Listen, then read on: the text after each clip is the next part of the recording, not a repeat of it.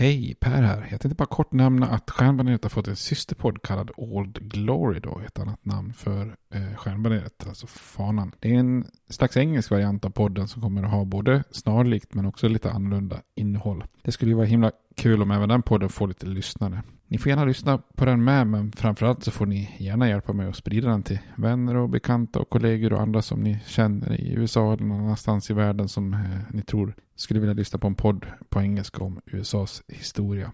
Tack, det var bara det jag ville säga. Nu kommer avsnittet. Hej då!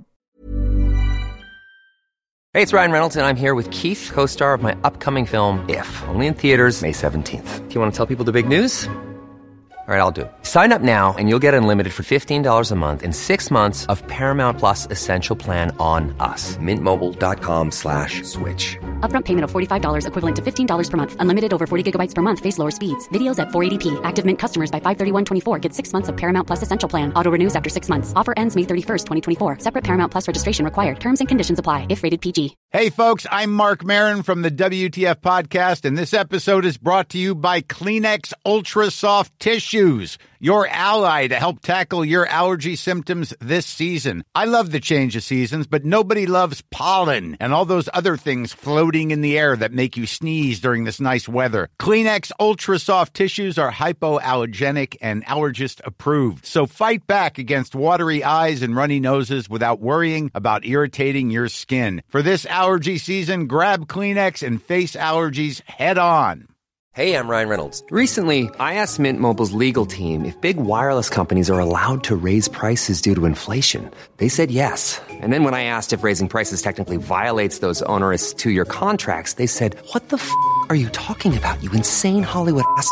F- So to recap, we're cutting the price of Mint Unlimited from $30 a month to just $15 a month. Give it a try at mintmobile.com slash switch. $45 upfront for three months plus taxes and fees. Promo rate for new customers for limited time. Unlimited more than 40 gigabytes per month. Slows. Full terms at mintmobile.com.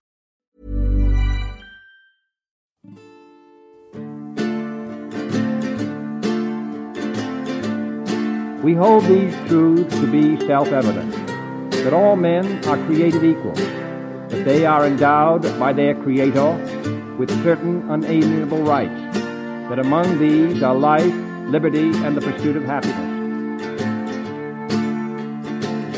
Now we are engaged in a great civil war, testing that government of the people, by the people, for the people, shall not perish from the earth. And so, my fellow Americans, ask not what your country can do for you. Ask what you can do for your country. I have a dream. My four little children will one day live in a nation where they will not be judged by the color of their skin, but by the content of their character. Mr. Gorbachev, tear down this wall. I did not have sexual relations with that woman, Miss Lewinsky. Hej och välkommen till Stjärnbaneten, en podcast om amerikansk historia med mig Per Fjärdingby. Där vi kommer till avsnitt tre i den här serien om de politiska partiernas historia. Vi såg i första avsnittet hur idealet såg ut under revolutionen. Eh, att man egentligen inte såg framför sig några politiska partier som, som något positivt utan egentligen som något negativt. Eh, I förra avsnittet så gick vi igenom det här första politiska systemet med de här två partierna federalister och republikaner. Och som vi såg i slutet på det, efter kriget 1815 så kom den här era of good feelings där man eh, egentligen då bara hade ett parti eller heller egentligen inget parti då eh, som det utvecklade sig till. Eh, men så kom det här valet 1824 där eh, John Quincy Adams väljs eh, efter att valet har kommit till representanthuset och där Henry Clay, då talmannen, har ett väldigt stort finger med i spelet. Då. Och det blir ju då upptakten till det andra partisystemet då, där masspartierna får sitt genombrott på, på allvar kan man säga. Då. Och det tänkte jag vi skulle prata om idag.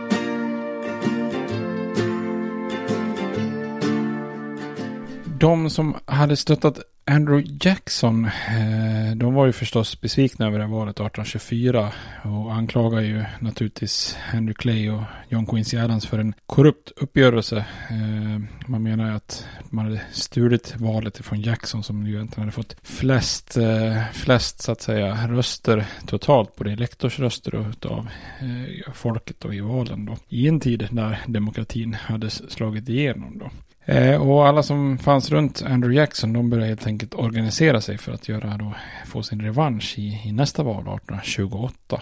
Och den här folkliga militärhjälten Andrew Jackson, han beskrev sig ju som, en då, som ett offer för antidemokratiska krafter. Eh, och hans anhängare såg honom som folkets man medan hans motståndare fruktade mer då att han var en slags populistisk demagog som skulle utnyttja demokratiska krafter för att roffa åt sig då mer slags militärdiktatorisk makt då.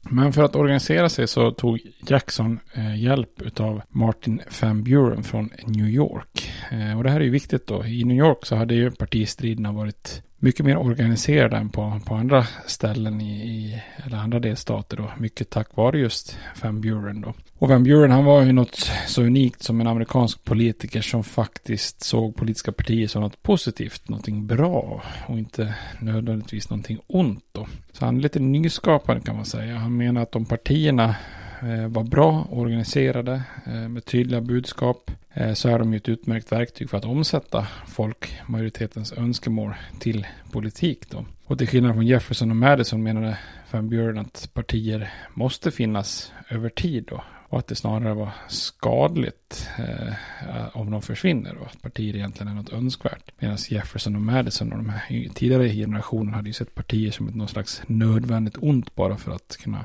kväsa en organiserad opposition. Då.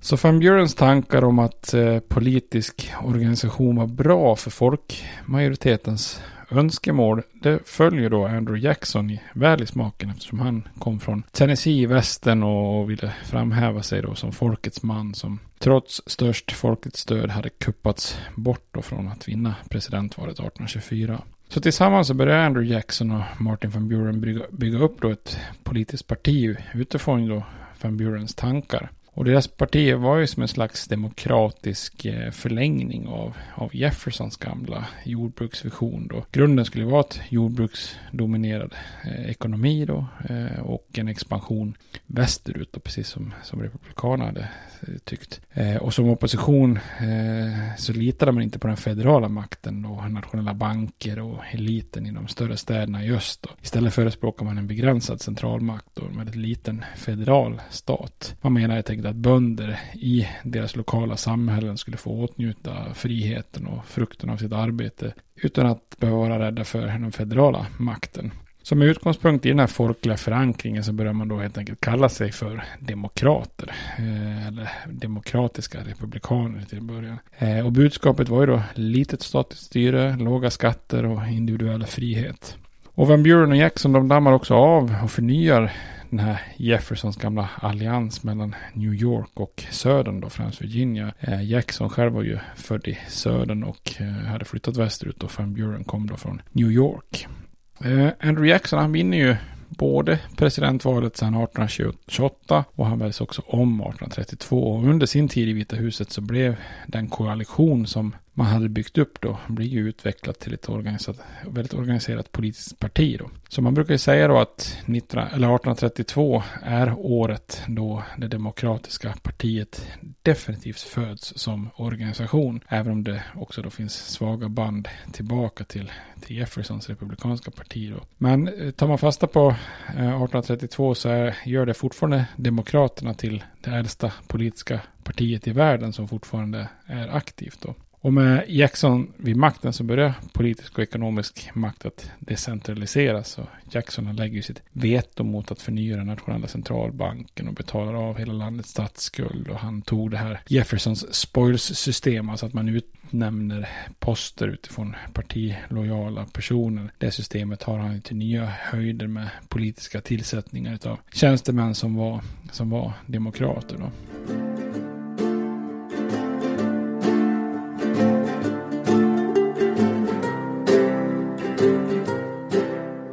Samtidigt som Jackson och Van Buren skapar ett parti så börjar ju också ett antal oppositionsgrupper växa fram då. Det viktigaste var de så kallade nationella republikanerna. Och det var då en grupp republikaner som efter kriget 1815 började förespråka då en nationalism och som, som tog upp då federalisternas arv om en mer aktiv federal stat på ett sätt som gjorde att de stack ut jämfört med Jacksons demokratiska republikaner som alltid då satte delstaterna först. Då. Och de här nationella republikanerna var ju tidigare anhängare av John Quincy Adams men, men den som mer än någon annan gav gruppen ett sammanhängande politiskt program var ju Henry Clay då. Och hans ekonomiska politik som brukar kallas för det amerikanska systemet bestod av då skyddstullar, federala infrastruktursatsningar och industriell utveckling. Så Clay och de här nationella republikanerna menar att federala satsningar på infrastruktur och industri skulle gynna landet och, och, och, och kunna finansieras då med höga tullar som dessutom kunde skydda mot utländsk konkurrens. Och ibland, vissa, läser man vissa böcker så daterar man det andra partisystemets start till den här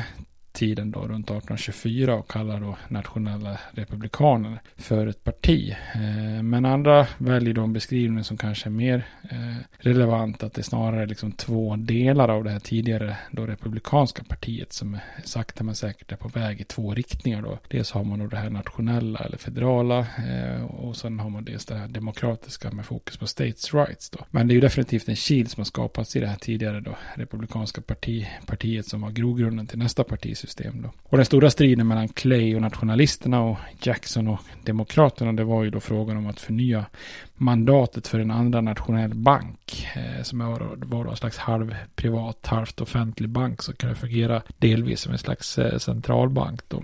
Clay såg då till eh, att kongressen förnyade det här mandatet men Jackson använde då sitt veto för att döda banken som han sa då. Eh, och samma sak hände med olika infrastruktursatsningar. Clay såg till att de röstades igenom i kongressen medan Jackson då lägger sitt veto. Så här uppstår det ju en otrolig fiendeskap mellan Clay och Jackson då.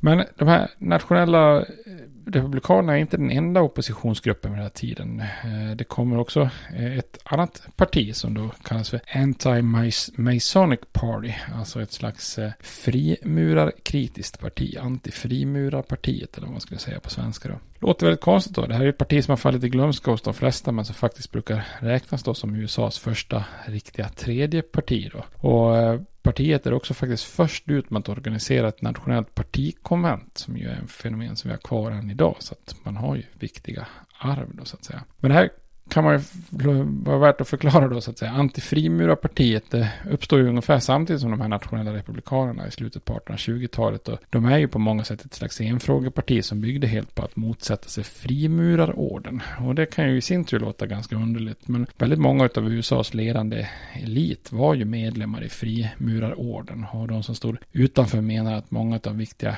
besluten i samhället och politiken då fattades bakom stängda dörrar under den här ordens hemliga ritualer och möten då. Och partiets uppkomst var ju förknippat med en väldigt specifik händelse då, försvinnandet av en man från New York vid namn William Morgan. Eh, Morgan hade förnekats inträde i ett lokalt frimurarsällskap i den norra delen av delstaten New York och som hämnd så publicerade han viss hemlig information om orden som han hade kommit över tidigare. Kort därefter så arresteras han för stöld, men eh, släpps. Bara för att några timmar senare arresteras igen. Och då är han anklagad för att inte ha betalat av en skuld till just frimurarna. Och efter att ha spenderat en, en natt i arresten så dök en oidentifierad man upp och betalade av både skulden till frimurarna och eh, Morgans liksom, eh, vad heter det, borgen. Och, och man ser då, eh, flera vittnen har då sett Morgan rida iväg då i ett ekipage tillsammans med några män då, bland annat den här som oidentifierade. Och det här sällskapet sågs morgonen eh, därpå vid Fort Niagara, nära då den kanadensiska gränsen. Men efter det så var han helt försvunnen och ingen såg någonsin Morgan igen. Och det här Morgans försvinnande var ju en skandal som väckte ilska i många delstater i nordöstra USA i, liksom i allmänhet och New York i synnerhet. Och, och frimurarorden anklagades för att ha kidnappat Morgan och under hot deporterat honom ut ur landet. Och när en sargad kropp hittades i Niagara-floden eh, ett år senare så misstänkte ju då många att det var Morgan även om det egentligen var omöjligt att identifiera. Då. Och det här ordens sällskaps alltså kritikerna till frimurarna då misstänkte därmed eh, orden för mord. Då.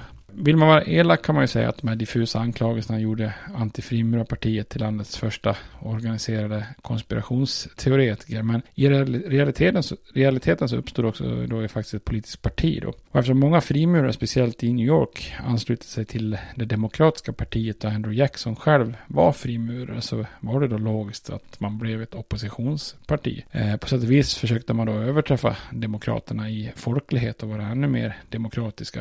Eh, det var liksom Liksom det ännu mer demokratiska partiet genom att vädja till folket att elitens uppgörelser inom frimurarordens möten var helt enkelt odemokratiska. Och efter att ha vunnit lite lokala framgångar i New York så kunde antifrimurarpartiet ta steget fullt ut och bli ett nationellt parti. Och även om frimurarkritiken var liksom frågan nummer ett för partiet så, så la man då till och var sympatiska till infrastruktursatsningar och höga tullar då, precis som de här nationella republikanerna var också då. Eh, det stora arvet som partiet skapade är ju det här med att införa nationella partikonvent. Eh, tidigare hade ju partierna alltid nominerat sina presidentkandidater i en så kallad party caucus, alltså i kongressen, alltså där kongressledamöterna för ett parti samlas, ungefär som en partigrupp då, och, och nominerar en av sig själva till presidentkandidat. Men Antifrimurarpartiet ville ju ha en bredare folklig förankring som utgick då från den lokala politiken och partiet som sådant. Och deras lösning blev då helt enkelt ett nationellt partikonvent dit delegater kom för att välja presidentkandidat och att de här delegaterna i sin tur då hade valts lokalt så att man verkligen tog demokratiseringen ett steg tidigare då. Så USAs första partikonvent hölls helt enkelt av det här antifrimurarpartiet i september 1831 då 96 delegater från 10 delstater samlas och nominerar den forna justitieministern William Wirt till presidentkandidat eh, inför presidentvalet 1832. Då. Och i det valet så fick, eh, fick han ungefär runt 7 procent av rösterna och vinner faktiskt delstaten Vermont. Efter 1832 skulle ju det här partiet sakta tyna bort i takt med att de flesta gick samman med nationella republikanerna i ett nytt parti då, som kommer att heta Wig-partiet. Då.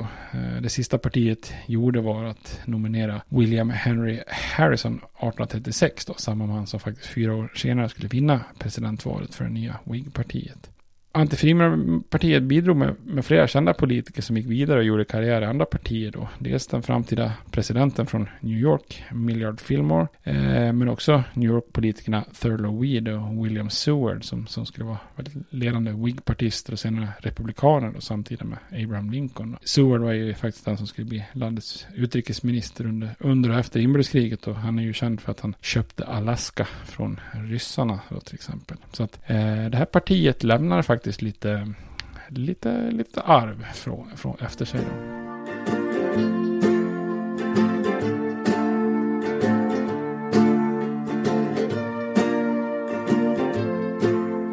Den tidigare lite splitt splittrade och oorganiserade oppositionen hade ju då svårt att utmana det demokratiska partiet och den här organisationen som Van Buren och Jackson så, så fint smidigt samman då så att säga.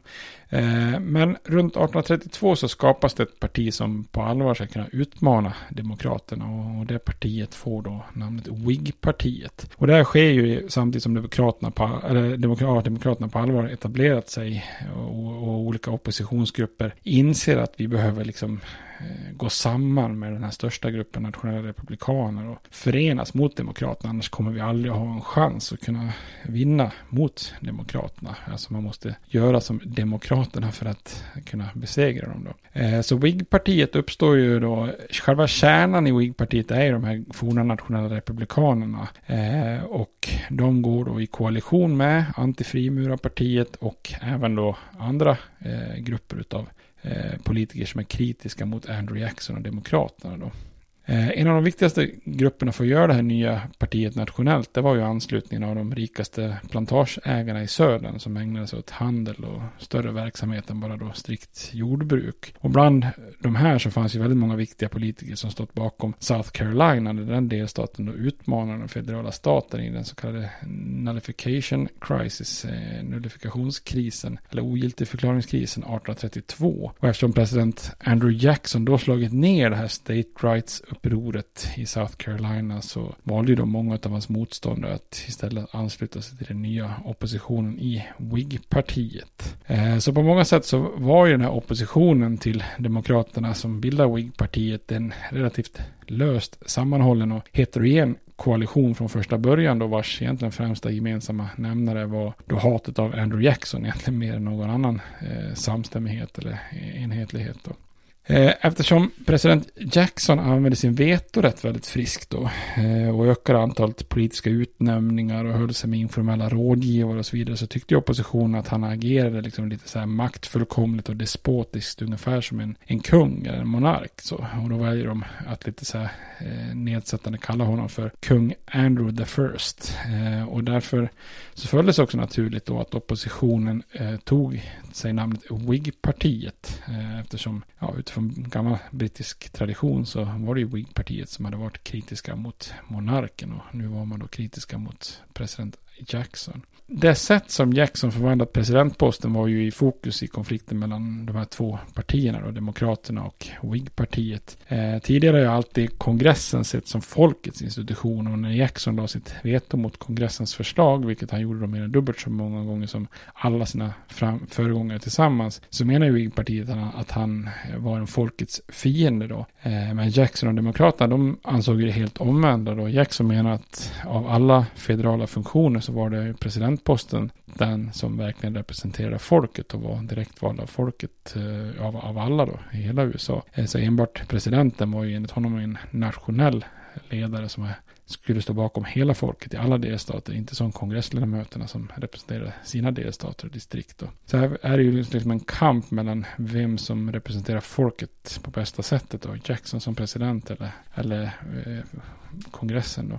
I presidentvalet 1836, där Demokraterna då nominerar Jacksons arvtagare Martin Van Buren då, så har ju inte Whig-partiet riktigt hunnit organisera sig lika väl som Demokraterna. Så istället för att få fram en kandidat så nominerar man fyra regionalt starka kandidater och hoppas på att valet ska hamna i kongressens representanthus istället då, att man liksom går starkt i varsin region så att man nekar Jackson en majoritet helt enkelt då. Så det är bland annat Daniel Webster i nord nordost, William Magnum i sydost, eh, William Harrison i nordväst och Hugh White i syd sydväst. Eh, och även om Harrison går bra så lyckas man inte hindra eh, Martin van Buren från att vinna presidentvalet 1836. Samtidigt som man också så såg att det fanns ett visst hopp för Whig-partiet för tillsammans hade de här fyra kandidaterna totalt sett fått fler röster än van Buren, men van Buren hade fått fler eller vunnit, ändå vunnit en majoritet av elektorsrösterna. Men man såg ändå ett slags ljus i tunneln här inom Whig-partiet.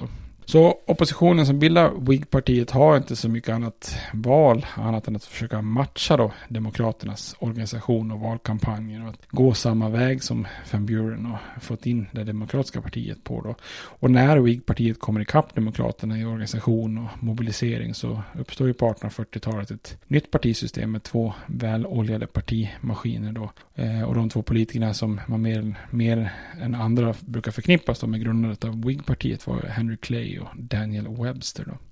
Van Burens system då, om man får kalla det så, med två konkurrerande partier eh, som han då tyckte var ett bra system, såg i sin fulla födelse här då på 1840-talet. Eh, och iron ironiskt nog så var det ju liksom politikern Van Buren eh, på hans bekostnad eh, när han då faktiskt också förlorar presidentvalet mot Whig-partiets William Harry, Henry Harrison 1840 och då brukar man säga att det är då som det andra partisystemet verkligen slår igenom på bredden. Då. Eh, samma år så vinner Whig-partiet 20 guvernörsposter. Eh, och från 1840 till turbulensen innan inbördeskriget 1860 då så är Demokraterna och, och Whig-partiet två ganska jämna partier som då tävlar om makten i landet. Eh, och det är svårt att sätta några moderna etiketter på de här två partierna under det andra partisystemet. Eh, Demokraterna hade ju fötts som ett slags folkets parti, populärt bland jordbrukare, arbetare och vanligt folk. Då. Eh, Whig-partiet hade starkt stöd från den ekonomiska eliten både i nord och syd och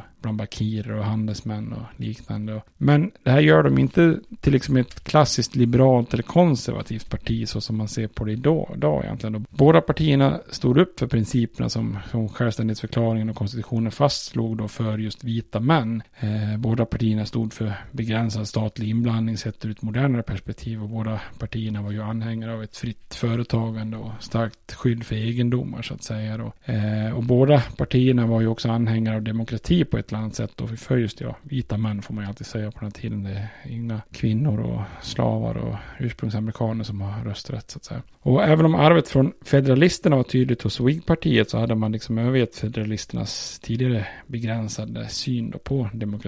Whig-partiet tyckte ju själva att de snarare gick längre i sin demokratiska övertygelse eftersom de ville se att kongressens makt ökade samtidigt som man då attackerade Jacksons tendens att agera som en verkställande monark då. Medan demokraterna, eh, de såg ju ingen skillnad på de forna federalisternas snobbiga elit och den här nya ekonomiska eliten som samlades i, i Whig-partiet då. Och Whig-partiet förespråkade ju en aktiv federal stat när det gäller handels och ekonomisk politik som, som gynnade industrier och företag och utvecklade städer och mellanvästern med infrastrukturella, infrastrukturella satsningar då. Eh, många av Whig-partiets frågor spann ju på det sättet vidare på det federalistiska arvet från Alexander Hamilton. Då. Medan Demokraterna spann vidare på arvet från Jefferson. De ville ju ha låga tullar och en svag federal stat. Och förutom det gäller att då naturligtvis att skydda slaveriet. Där vill man ha stora garantier. Då. Och anledningen till att de förespråkat en stark presidentmakt under Jackson var att de ville använda den för att minska då omfattningen av den federala staten. Eh, Whig-partiet försökte kontra den här utvecklingen som Demokraterna styrt in landet på. De ville ju ha mer aktiv nationell politik där den federala staten kunde satsa på så kallade interna förbättringar, vilket idag skulle man kalla för infrastruktursatsningar som vägar och kanaler och liknande. Då. Eh, Whig-partiet ville också ha höga tullar för att skydda den amerikanska industrin och eh, återetablera en nationell, nationell centralbank som kunde stärka det finansiella systemet. Och den typ av federala satsningar som Whig-partiet förespråkade kanske idag skulle kunna kallas för liberala, men samtidigt kritiseras ju de starkt av Demokraterna som just icke-liberala satsningar eftersom man menar att de gynnar den lilla ekonomiska eliten mycket mer än, än folket. Då. Demokraterna menar snarare att renodlad marknadsekonomi där alla konkurrerar på lika villkor var mer demokratiskt än, än ifall den federala staten favoriserar vissa aktörer. Då. Så man ska alltså inte överdriva den ideella eller ideologiska skillnaden mellan partierna. Båda partierna har ett ganska tydligt arv från det här republikanska partiet där delstaterna stod i fokus, alltså states rights. Eh, Whig-partiet vill, vill enbart ha en aktiv federal stat i vissa frågor, annars var man för en ganska begränsad makt eh, i både kongress, kongressen och speciellt presidentposten. Eh, Medan Whig-partiet var blandning då eh, mellan den tidigare federalisten och republikanerna så var kanske demokraterna en mer renodlad variant av, av det tidigare republikanska partiet. Man ska heller inte överdriva inter deras interna enhetlighet heller, för även inom partierna sker en hel del bittra strider. Som när Van Buren och hans anhängare i norr lämnar partiet tillfälligt och bildar ett eget parti som kallas för Free Soil-partiet i valet 1848 som vi kommer komma tillbaka till. Och det som limmade ihop det egna partiet var på många sätt det gemensamma hatet mot, mot fienden då. Whig-partiet hade fötts som en sammanslutning av olika grupper som hade det gemensamma att man verkligen hatade Andrew Jackson och hans protege då Martin Van Buren. Och de här båda profilerna, Jackson och Henry Clay, de hatade ju verkligen varandra intensivt då. Eh, och det här arvet finns ju kvar än idag då. Det är i många fall en värdefull källa till partienighet. Alltså ett bra exempel är väl kanske Monica Lewinsky-affären på 90-talet. Att även om många demokrater förfärades över vad vad president Bill Clinton gjort så enades man i sin ilska mot republikanernas riksrätt eh, som såg som ett skrupellöst försök att utnyttja affären för att få bort presidenten och spår av det där kan man väl se i dagens politik också då så att säga. Även om Whig-partiet var något, något starkare i nordstaterna och Demokraterna något starkare i sydstaterna så var ju båda partierna nationella organisationer som fanns i alla delar av landet. Då. Två av fyra Whig-presidenter kom från södern då, John Tyler och Zachary Tyler. Eh, två av de tre demokratiska presidenterna under de här åren var från nordstaterna. Då. Och de delstaterna där partierna konstant hade jämna strider var ju New York, Pennsylvania, Illinois och den typen av delstater. Då. Räknar man in i andra partisystemet åren med Jackson och Van Buren så är ju Demokraterna det starkaste partiet av de två, och speciellt sett i presidentval. Men eh, mellan åren 1828 till 1860 så förlorar Demokraterna bara två presidentval och behåller majoriteten i minst en av kongressens två kammare alla år, då, förutom en liten tvåårsperiod mellan 1841 och 1843. Då. Under hela 16 år så hade partiet kontrollen av både Vita huset och båda kongressens kammare. Då. Men räknar man det andra partisystemet mer strikt till de med åren 1840 till 1860 så är det två mer konkurren konkurrenskraftiga partier som tävlar om makten. Men Whig-partiet är på många sätt också ett otursparti. De, de vinner ju presidentvalen både 1840 och 1848 men i båda fall så dör presidenten och blir ersatt av då en vicepresident. Eh, så Whig-partiet har haft fyra presidenter men bara vunnit två presidentval. Då. Och de här tronskiftena som sker är ju dessutom väldigt skadliga för partiet. Då. 1840 så valdes ju då William Henry Harrison, men han dog ju bara en månad efter sin installa, installering då i Vita huset. Så den kortaste sittande presidenten någonsin. Och Harrison ersattes ju av John Tyler som var lite av en politisk vilde eller kappvändare som kort därefter hamnade i konflikt med andra viktiga Whig-ledare som Henry Clay då och bryter med partiet. Så man kan säga att Whig-partiet tappade Vita huset trots att man hade vunnit valet då. Efter några år med demokratisk dominans i samband med annekteringen av Texas och det framgångsrika Mexikokriget, något som Whig-partiet varit kritiska mot, så bytte Whig-partiet strategi inför presidentvalet 1848 och väljer återigen eh, en militärhjälte, den här gången Zachary Taylor, eh, som sin presidentkandidat. Eh, och han vann ju valet, men historien upprepar sig då han bara satt ett och ett halvt år innan han dör då. Eh, och det hände precis när landet befinner sig i en ordentlig kris då angående slaveriet. Och eh, även om man lyckas driva igenom den stora kompromissen 18 1850 så var det ju en turbulent tid för Tylers eh, ersättare då, Millard Fillmore. Så i den här bemärkelsen så kan man kalla Whig-partiet lite grann för otur, oturspartiet då. Eh, partiets stora profil Henry Clay försöker bli president vid tre tillfällen men misslyckas samtliga tillfällen då och de två tillfällen när man vinner valet så dör deras huvudkandidat på en gång nästan. Och talande för problemet med att få ihop partiets södra och norra falang var att man bara lyckades vinna presidentvalen just när presidenten var en nationell krigshjälte, eh, snarare då en utpräglad WIG-politiker.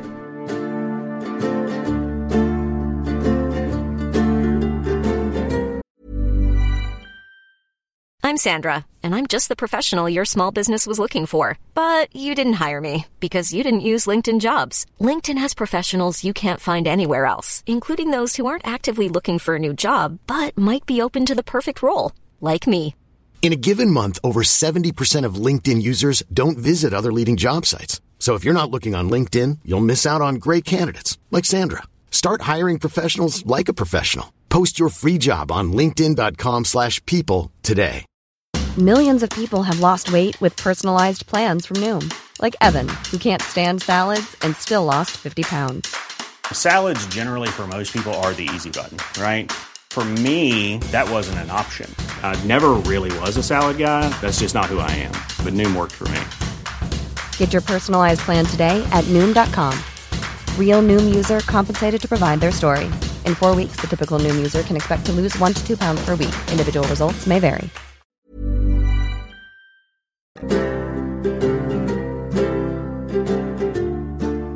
Den här eran på 1840 och 50-talet präglas ju av att partierna för första gången eh, bygger upp starka lokala organisationer på delstatsnivå. Då.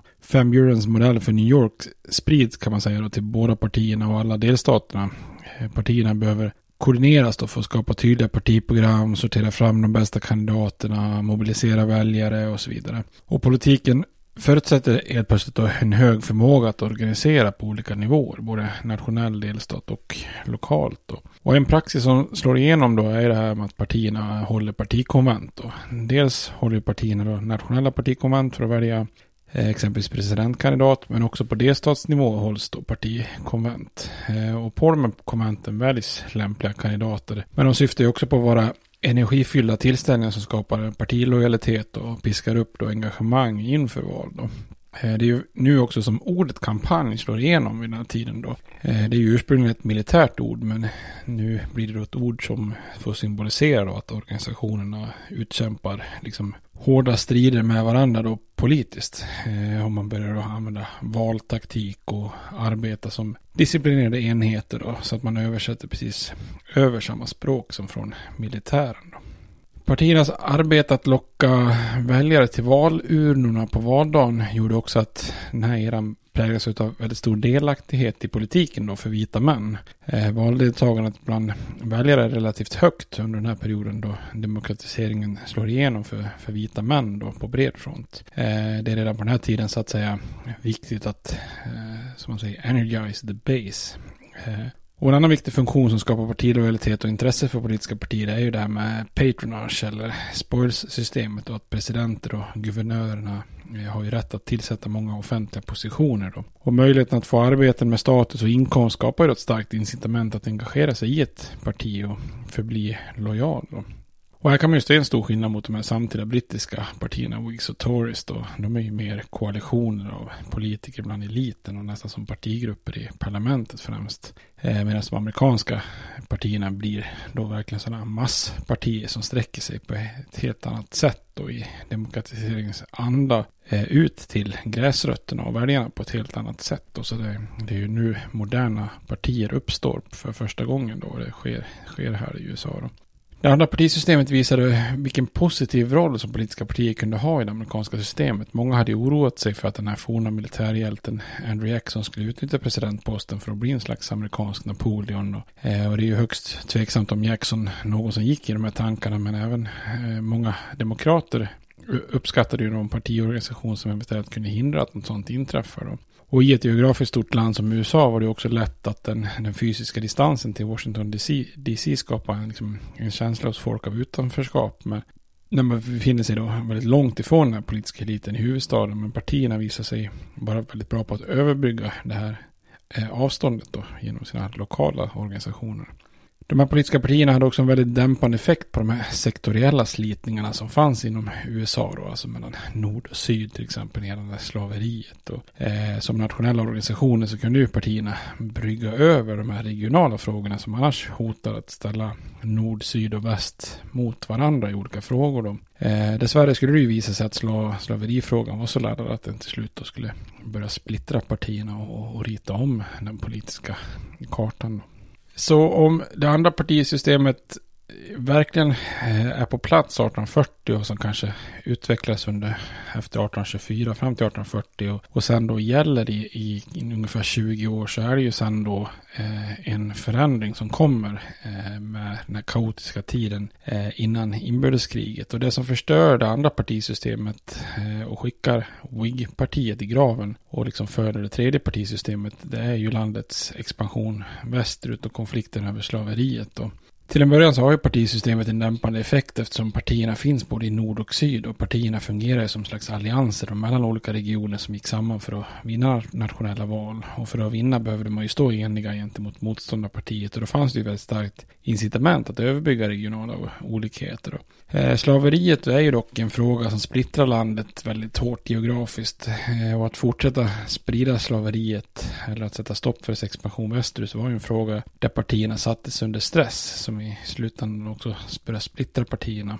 Eh, och den här frågan om slaveriet i territorierna utgick i, eller genomgick ju en rad kompromisser som på många sätt eh, påminde om de kompromisser som gjordes angående slaveriet från första början i konstitutionen. Ehm, först organiserades ju det nordvästra territoriet eh, och det sydvästra territoriet på 1700-talet med olika principer där slaveriet tillåts i söder och förbjuds i det nordvästra territoriet. Och därefter kommer den här Missouri-kompromissen 1820 när man drar en linje västerut men tillåter Missouri att bli en delstat medan Maine kommer in som fristat. Och inom båda partierna fanns ju falanger som var slaveriförespråkare och slaverimotståndare. Och de här eh, hölls ju under 1820 och 30-talet och delvis 40-talet och 50-talet också lite grann i schack då av mer neutrala majoriteter inom partierna. Men radikala slaverimotståndare, abolitionister då, de är ju först ut med att organisera ett eh, renodlat slavkritiskt tredje parti som då får namnet Liberty Party. Eh, och Liberty Party det är ju landets andra tredje parti då i historien efter de här så kallade antifrimurarna då. Eh, Anti-Masonic. Eh, och precis som eh, Anti-Masonic så var man ju ett enfrågeparti som förespråkade ett helt avskaffande av slaveriet i USA då. Och det är den här abolitioniströrelsen som vuxit sig starkt på 1830-talet. Eh, eh, som kritiserar slaveriet. Och de är ju länge splittrade över om man ska ge sig in i politiken eller inte då. Men det är en grupp som gör det. Och då bildar man Liberty Party eh, 1839. Och nominerar en person som heter James Birney i presidentvalet 1840. 1840. Och det första valet går inte så jättebra för det här partiet, men i valet 1844 så lyckas den här Birney få över 60 000 röster nationellt. Eh, så eh, Liberty Party blir därmed det första tredje partiet som, eh, som påverkar utgången i ett presidentval. För hade inte partiet ställt upp hade antagligen de allra flesta av rösterna på honom gått till Whig-partiets Henry Clay i valet eh, 1844 och inte till demokraten James Polk. Eh, men i slutändan så är det ju James Polk som vinner och han vinner ju då New York med enbart 5000 röster över Clay. Och just i New York så vann Birney 16 000 röster. Eh, så att eh, här kostar ju eh, det här tredje partiet Clay segern i New York då.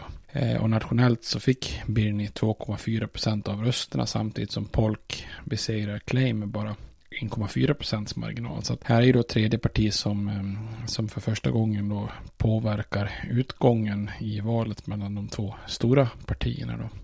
Det här Liberty Party uppfattas ju på 1830-talet och 1840-talet som alldeles för radikalt för att ens få något bredare stöd i nordstaterna. Eh, deras enda politiska fråga, slaveriet, fortsatte att splittra nationen då. Eh, och det som påskyndar utvecklingen mot inbördeskriget under 1840-50-talet är ju lojaliteten med sin region då, nord och syd, eh, som utmanar den tidigare lojaliteten med partierna. Då. Och det här gör att de två stora partierna, Whigs och Demokraterna, blir allt mer förknippade med den region som man är starkast i. Då. Demokraterna till exempel, de överger ju allt oftare sitt fokus på jämlika demokratiska reformer till, till förmån för frågan om att försvara slaveriet och, och slaveriets utbredning. Eh, demokraterna går sakta och säkert mot ett parti som främst hade stöd av och kontrollerades av Södern. Eh, samtidigt har Demokraterna är en yngre falang kallad Young America, lite som dåtidens Tea Party-rörelse. Och de här unga demokratiska politikerna i norr, de är ju positiva till expansion, men inte lika starka slaveriförespråkare som sina kollegor i södern. Då typiska representanter för det Young America eh, och, och stridsropet Manifest Destiny var ju Stephen Douglas och Franklin Pierce då. Eh, och för att överleva så utvecklar ju Demokraterna en teori om att teorierna i väst ska kunna organiseras både som fri eller med slaveri utifrån vad man lokalt vill. Alltså en klassisk demokratisk princip om lokal, starkt lokalstyre då.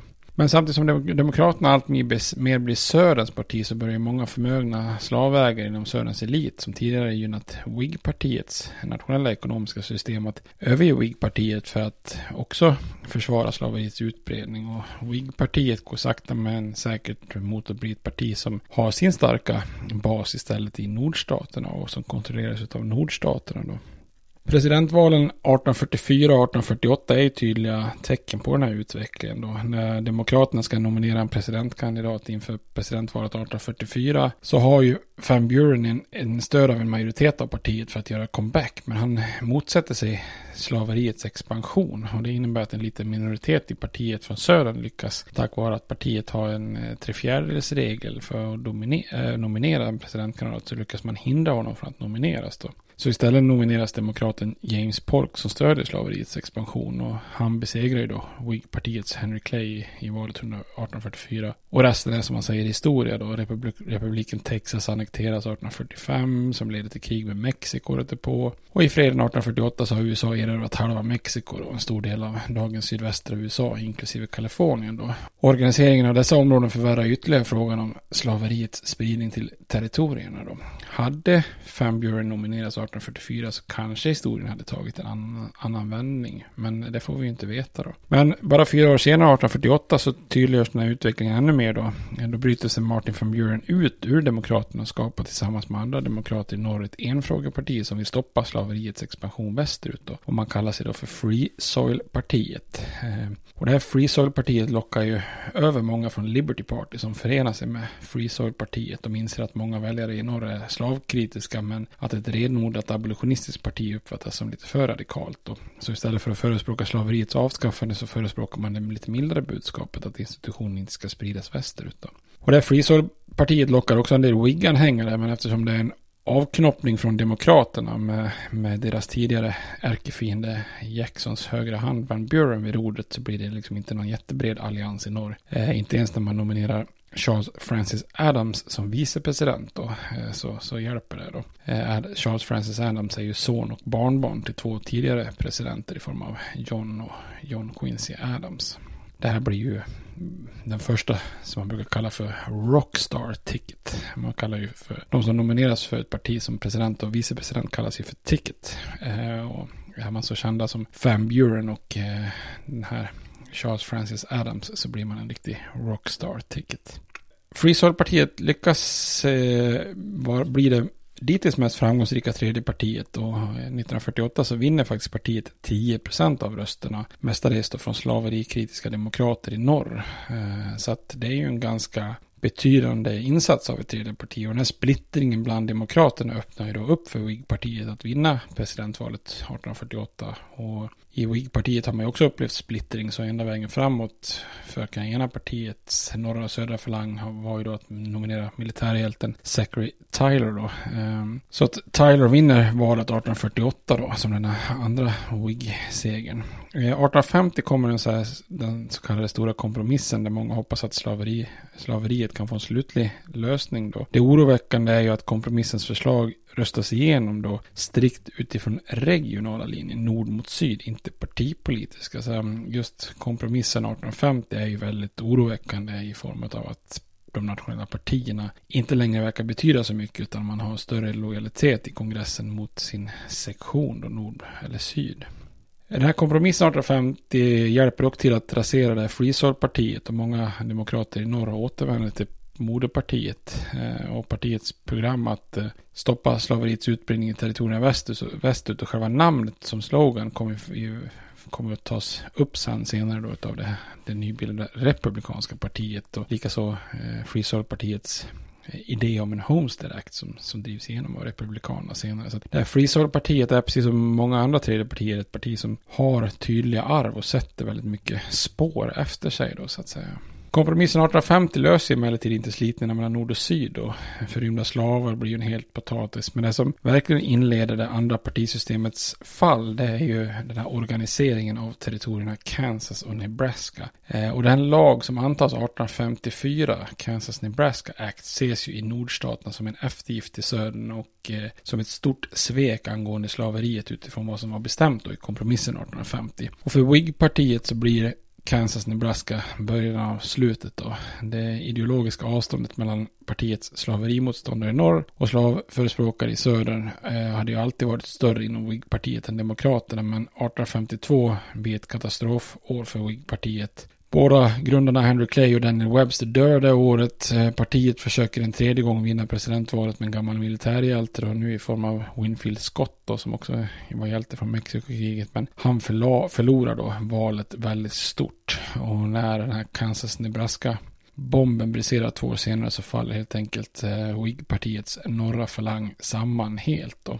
Och Wig-partiet är ju idag på partiernas eh, kyrkogård sedan många år kan man säga. Men partiet bidrog ju med väldigt många arv då. Utöver fyra presidenter i Vita huset så la man ju också grunden för två frågor som senare skulle visa sig viktigare. Det ena var ju federala infrastruktursatsningar och den andra var offentliga skolor. Eh, båda sakerna var inte en självklarhet och flera av periodikaten på området var ju då eh, framdrivna av WIG-partiet och skulle ju då överleva efter att partiet eh, går i graven då så att säga.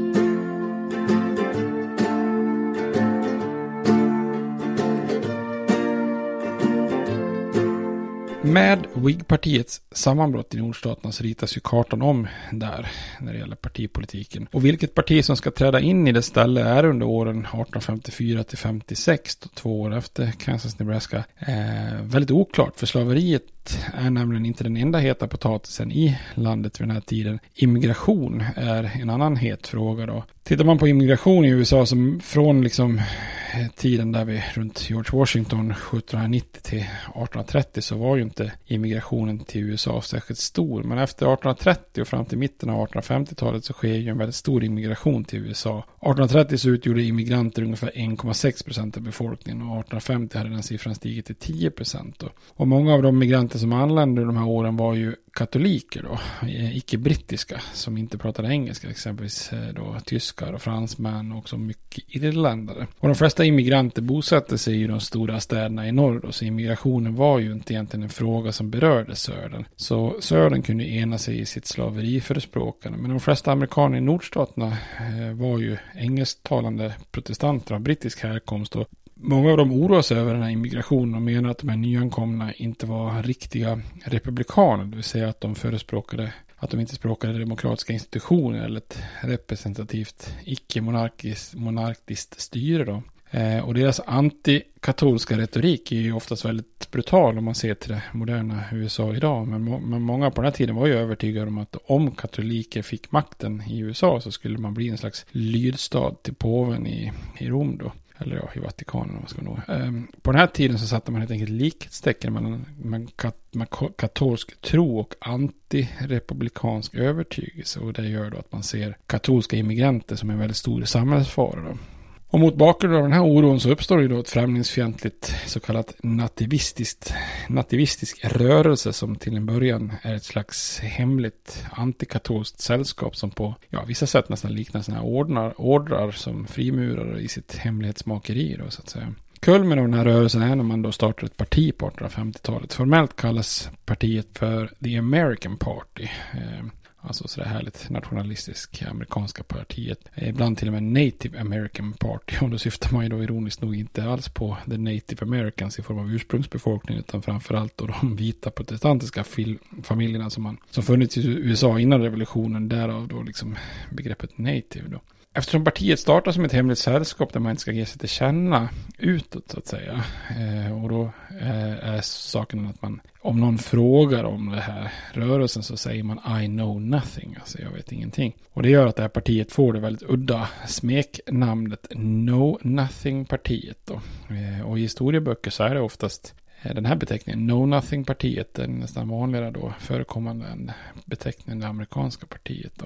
Och det här partiet eh, vill ju då begränsa immigrationen numerärt och förlänga processen och bli medborgare till hela 21 år och kräva att enbart vita protestanter fick vara lärare, göra engelska till offentligt språk i, eller officiellt språk i USA. USA har inte haft något officiellt språk. Eh, kräva bibelläsning i skolan, begränsa antalet offentliga poster för alla som inte var infödda protestanter med brittisk eller skotsk härkomst eller ställa andra krav på immigranter att anpassa sig till det amerikanska samhället. Eh, och det här amerikanska Republikanska partiet chockar ju många när man vinner en majoritet i Massachusetts lagstiftande församling 1854. Och åren 1854-55 tävlar det amerikanska partiet med det nystartade samtida republikanska partiet om att fånga då före detta anhängare och väljare från Whig-partiet. Och det är en ganska jämn kamp då det amerikanska partiet länge har övertaget. Eh, partiet vinner väldigt mycket borgmästarposter. Man vinner guvernörsposten i Kalifornien. Man lyckas till och med vinna 52 platser i, i kongressen då, alltså den federala i Washington. Eh, och en av partiets eh, politiker Nathaniel Banks blir vald till representanthusets talman till och med. Sen, sen kan man väl tillägga att han switchar över till republikanerna lite lömskt, så använder kappan så att säga. Men just när han väljs så, säger är han ju en no nothing anhängare. Eh, inför presidentvalet 1856 så ställer det amerikanska partiet upp med väldigt starka kandidater. Eh, man nominerar den forna wig presidenten Millard Fillmore. Han är ju inte sant Millard Fillmore, han är ju väldigt okänd som president, men han var faktiskt en, en väldigt ledande sån anti-masonic, alltså anti-frimurarpartist i New York. Eh, för att sen då bli WIG-partist och amerikansk president eh, under WIG-baneret. Eh, men för att nu då 1856 ställa upp som presidentkandidat för det amerikanska partiet. Då.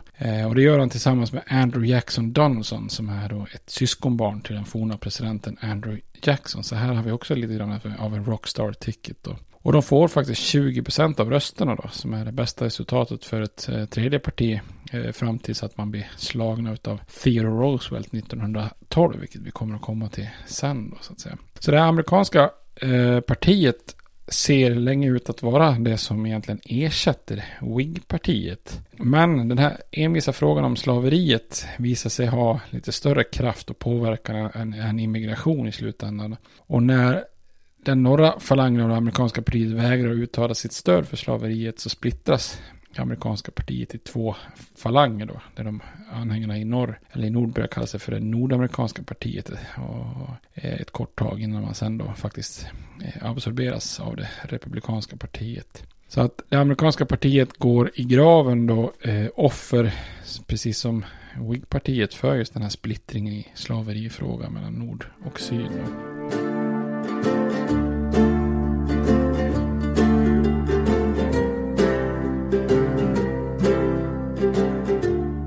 Men samtidigt med det amerikanska partiet så bildas ju då i, i WIG-partiets kölvatten ett antal politiska koalitioner som har sin främsta fråga att motsätta sig slaveriets spridning i, i territorierna. Till en början så har de ju namn som, som påminner om den här eh, Kansas-Nebraska-lagen och, och man uppstår grupper som kallas till exempel för Anti-Nebraska Party och liknande. Då. Men efter något år så antar man namnet Republikanerna då. Eh, och Republikanerna blir ju en koalition av slaverimotståndare. Eh, den största gruppen i partiet kommer ju från det före detta Whig-partiet. Eh, men man absorberar ju även gamla Liberty Party-medlemmar, forna sådana här know nothing-anhängare.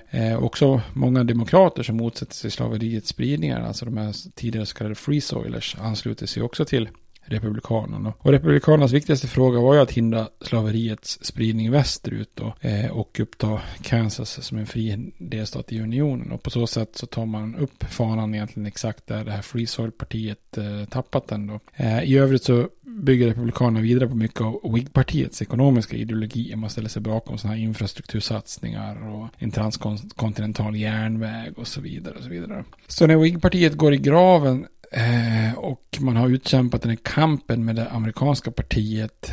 Så är det till slut då det republikanska partiet eh, som reser sig ur askan från Whig-partiet. Och är Demokraterna då världens äldsta parti så är då helt enkelt Republikanerna eh, världens tredje äldsta parti. Eh, ja, här brukar man ju då räkna det brittiska konservativa partiet som, som faktiskt finns idag, än idag va, med vad heter han, Boris Johnson eh, som grundades ungefär på 1830-talet strax efter Demokraterna brukar räknas som det an, äh, nästa äldsta partiet i, i, i världen. Då. Och partiets första år så konkurrerar man ju med hårt med det amerikanska partiet och man blir Demokraternas utmanare. 1956 så ställer man upp i sitt första presidentval och nominerar John Fremont. Eh, och partiets slogan fångar ju ideologin och kandidaten lite fyndigt då med de här orden. Free soil, free labor, free men och Fremont. Och även om demokraten James Buchanan vinner eh, och att Fremont får färre röster än det amerikanska partiet partiets kandidat Fillmore så ger ändå valet ett visst eh, hopp här då för att Republikanerna vann ändå i elva delstater längst upp i norr så att man inser att kan man börja vinna i lite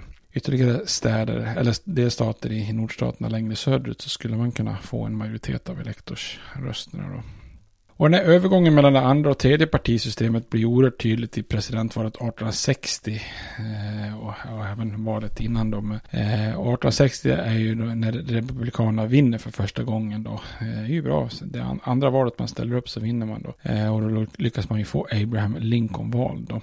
Partipolitiskt är ju landet ett lapptäcke då här i slutet av 1850-talet. Det märktes ju redan på presidentvalet 1856. Demokraterna håller fortfarande ihop sitt parti medan amerikanska partiet och republikanerna utmanar då framförallt i nordstaterna. Fyra år senare, 1860, är kartan omritad och ännu mer splittrande då. Det amerikanska partiet har gått i graven. Demokraterna splittrar splittras inför det här valet och eftersom man inte kunde enas innan valet och så man ställer upp med Stephen Douglas i norr och John Breckinridge i söder. Och i södern skapas dessutom ett nytt parti som kallas för Constitutional Union Party som blir väldigt kortvarat. Och det är ju egentligen resten av Whig-partiet och det amerikanska partiet i södern då som har varit starka liksom i den övre södern. Ehm, alltså delstater som Virginia, Tennessee, Kentucky och så vidare.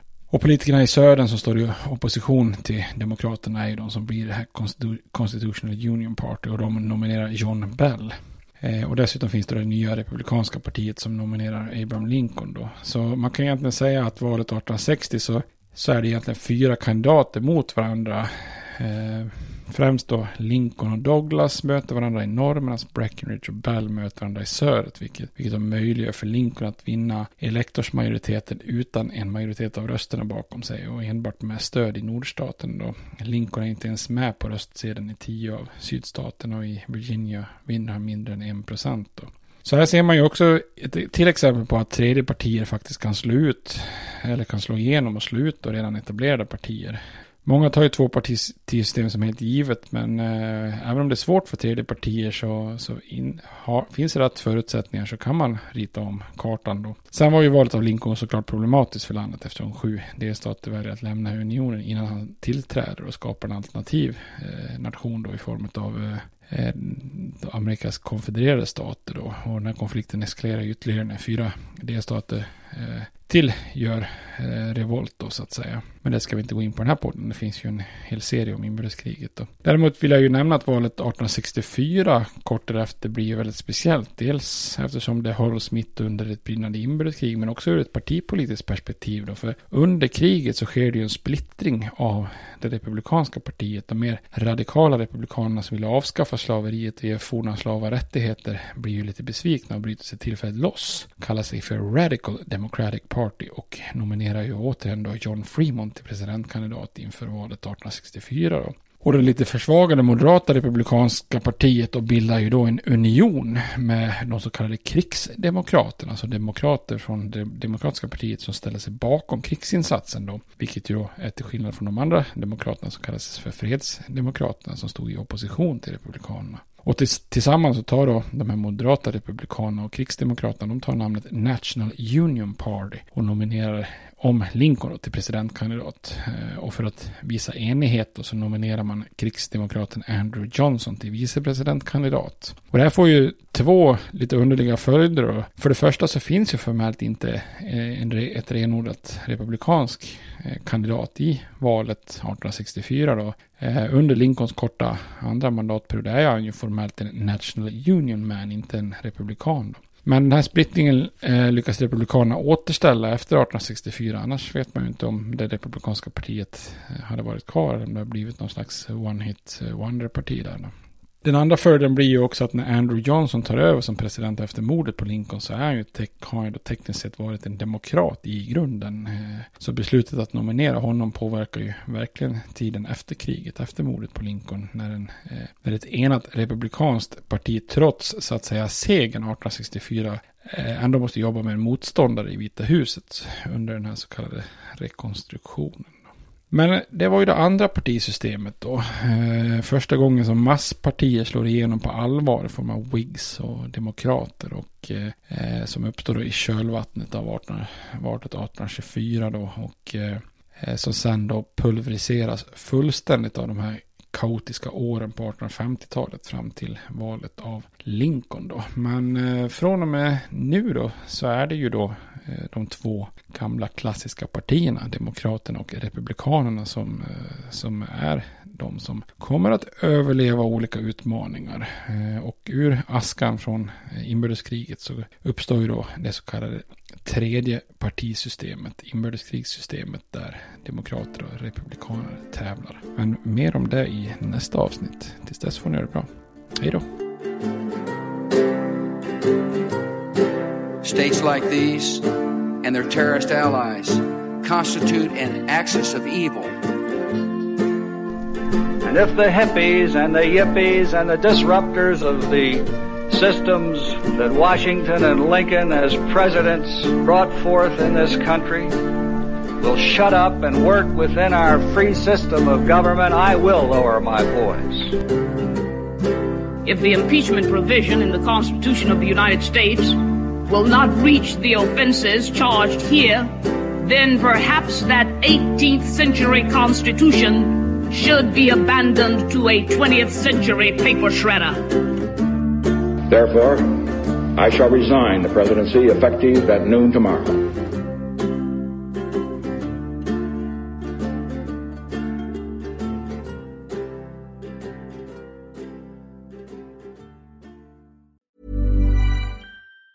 Hey, it's Danny Pellegrino from Everything Iconic.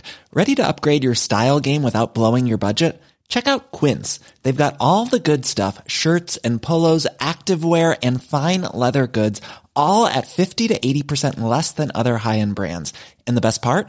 They're all about safe, ethical, and responsible manufacturing. Get that luxury vibe without the luxury price tag.